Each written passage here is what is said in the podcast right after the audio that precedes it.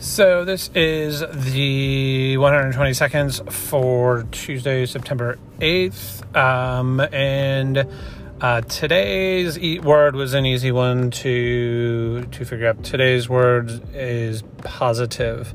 Uh, my school today had announced its first positive case uh, of a person who had been in the building, um, and that, of course, set off some contact tracing and some students being sent home and some teachers being sent home. Um, not really sure on the numbers of that uh, or anything like that, um, but um, definitely uh, was was kind of I don't want to say unexpected news, but um, last week just seemed to I don't know go well, um, and then starting the week after a long weekend like this really sort of seemed to um, be a little bit of a, I don't know, at least to me, a shock.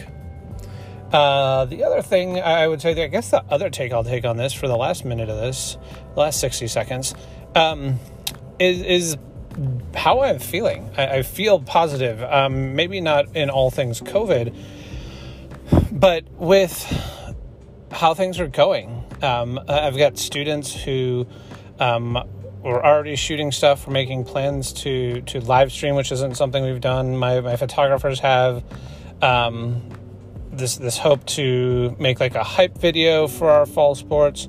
Um, and then we've got coverage coming up on, on stuff that's going to be jumping onto our website. Um, so I'm just sort of, you know, feeling good about how this year is going um, from just the school, the learning, the the doing of journalism part of things. Uh, whereas that just really wasn't on my radar um, for the two weeks of prep time and then the, the first week of school for the most part. Um, so, talk to you tomorrow. Um, hopefully, this feeling of positive, this this last half of the pod will continue, um, and we'll catch you later.